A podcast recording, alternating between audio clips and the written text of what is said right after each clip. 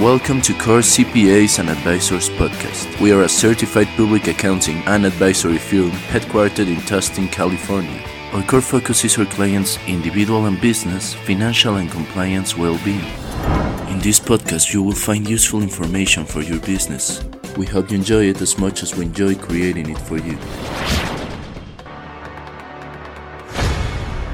Hello, friends and fellow entrepreneurs. Welcome once again to another Core CPAs and Advisors podcast.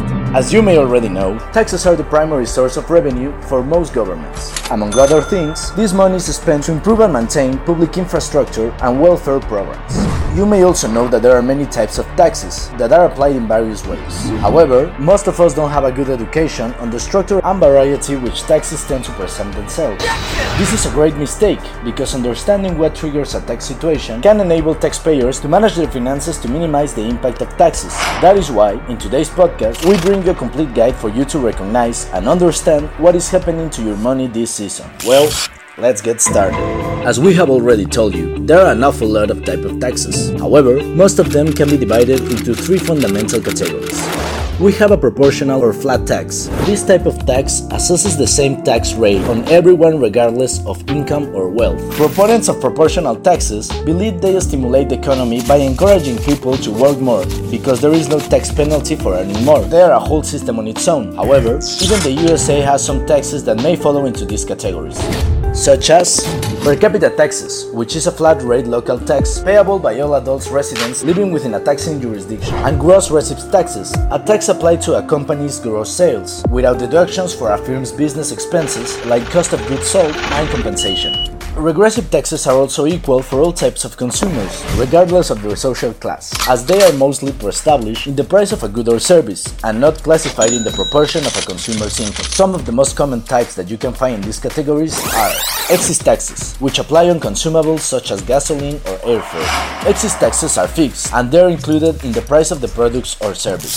Sin taxes, which are imposed on commodities or activities that are perceived to be unhealthy or have a negative effect on society. They are levied to deter individuals from purchasing these products. Property taxes, as their name may have implied, are based on the value of land and property assets. The tax is usually based on the value of their own property, including land. However, many jurisdictions also tax tangible personal property, such as cars and boats. Finally, sales taxes are charged at the point of sales when a consumer executes the payment, and they are levied on certain goods and services. The business collects the sales tax from the customers and remits the funds to the government. Last, but certainly not least, is the progressive taxes. These are the most common in the USA because of the progressive system it is based on.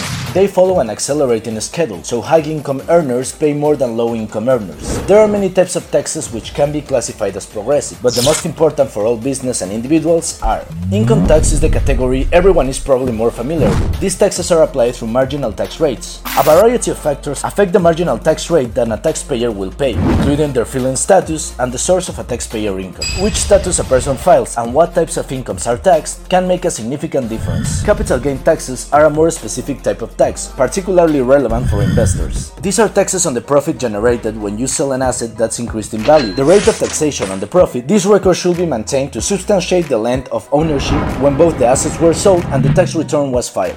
Another category is payroll taxes, which is the percentage withheld from an employee's pay by an employer who pays it to the government on the employee's behalf to fund either Medicare or Social Security programs. Payroll taxes have both an employee portion and an employer portion. A self-employed individual must pay the equivalent of both the employee and employer portion of payroll taxes through self-employment tax.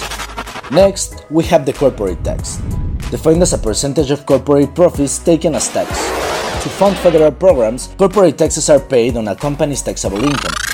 Finally, we have the tariffs, which are imposed by one country on the goods and services imported from another country. The purpose is to encourage domestic purchases by increasing the, price of goods and services imported from other countries.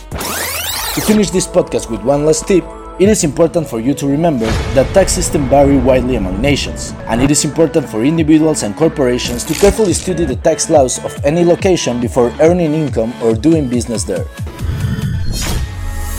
We hope you have enjoyed this podcast. If you're interested in knowing more about our services, you can visit us at www.corecpas.com or you can reach us at 949 333 0161. Remember that you will find us in all our social networks as Core CPAs and Advisors. Thank you.